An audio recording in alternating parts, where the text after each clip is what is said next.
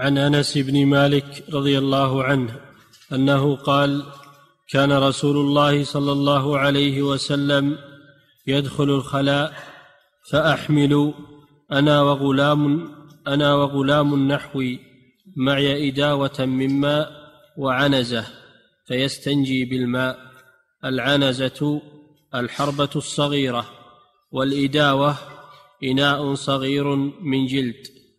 هذا حديث أنس بن مالك رضي الله عنه في الاستنجاء الاستنجاء الاستنجاء بالماء وهو الاستطابة. وأنس بن مالك هو خادم النبي صلى الله عليه وسلم. أنس بن مالك بن النضر. خدم النبي صلى الله عليه وسلم منذ قدم المدينة إلى أن توفي صلى الله عليه وسلم. خدمه عشر سنين. وكان صغير السن رضي الله عنه. جاءت به أمه جاءت به أمه إلى الرسول صلى الله عليه وسلم فقالت هذا أنس يخدمك. فقبله النبي صلى الله عليه وسلم وتشرف بخدمة النبي صلى الله عليه وسلم وتعلم من الرسول صلى الله عليه وسلم العلم الغزير ودعا له الرسول صلى الله عليه وسلم بطول العمر وكثرة الأولاد والجنة استجاب الله لرسوله صلى الله عليه وسلم وأعطى انسا عمرا طويلا في طاعة الله والعبادة زاد على المئة وأعطاه من الأولاد العدد الكثير حتى إنهم قالوا بلغوا مئة وثمانين مولودا له. كلهم يعبدون الله ويذكرون الله ببركة دعوته صلى الله عليه وسلم. قال دخل النبي صلى الله عليه وسلم الخلاء أي موضع قضاء الحاجة. والظاهر أن هذا في البر. وقلنا إن موضع قضاء الحاجة يسمى خلاء سواء كان في البر أو في البنيان. دخل الخلاء. فأحمل أنا وغلام. الغلام يعني الصغير. الغالب أنه يراد به الصغير وإن كان قد يطلق ويراد به الكبير القوي. أنا وغلام نحوي يعني في السن. العنزة والإداوة. والعنزة بينها الشيخ رحمه الله لأنها عصا قصير محدد الرأس يستعملها صلى الله عليه وسلم في الصلاة فتركز أمامه وتكون سترة. صلي إليها. وأيضا هي سلاح. سلاح خفيف. يستعمله عند الحاجة. فهم يحملون العنزة لهذا الغرض. لأنها ربما أن الرسول صلى الله عليه وسلم يصلي بعد الوضوء فتركز له العنزة. وأيضا هي سلاح لو عرض شيء.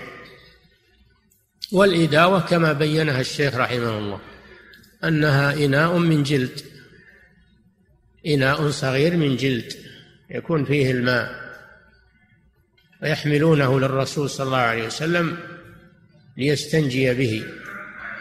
فكان صلى الله عليه وسلم إذا فرغ من حاجته استنجى بالماء. هذا الحديث فيه مسائل. أولا فيه مشروعية خدمة أهل الفضل وأهل العلم.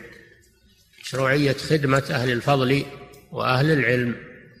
فإن أنسا وهذا الغلام كانوا يخدمون النبي صلى الله عليه وسلم.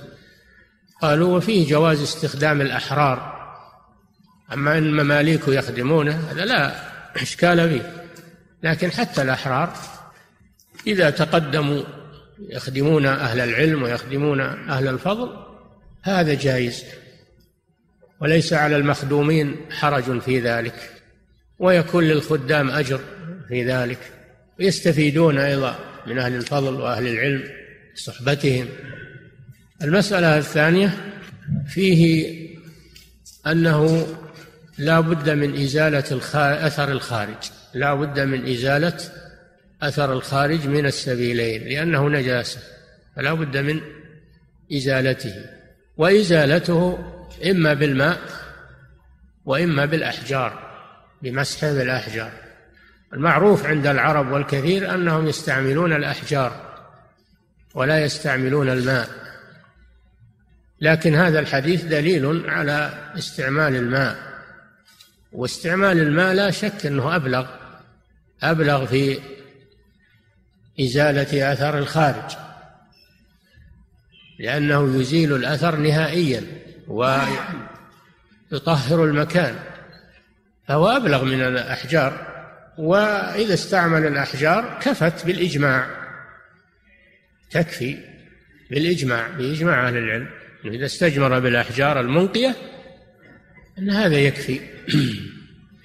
فالحديث ساقه المصنف ليستدل به على أن الرسول كان يستنجي بالماء تارة وكان يستعمل الأحجار تارة كما يأتي وكما سبق. فيجوز هذا وهذا وإن جمع بينهما فهو أبلغ. إذا جمع بين الاستنجاء بالماء والاستجمار بالأحجار كان هذا أبلغ.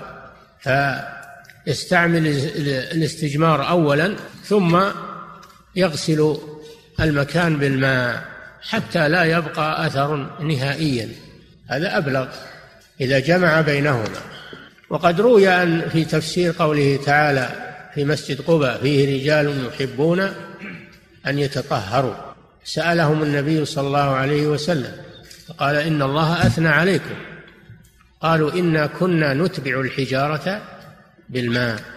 كنا نتبع الحجارة بالماء. هذا يدل على فضل الجمع بينهما. وإن اقتصر على واحد منهما أجزأ. والحمد لله. إلا أن استعمال الماء إذا اقتصر فكونه يستعمل الماء أفضل من الاستجمار. فالأحوال ثلاثة. الحالة الكاملة أن يجمع بينهما. الحالة الثانية أن يستعمل الماء.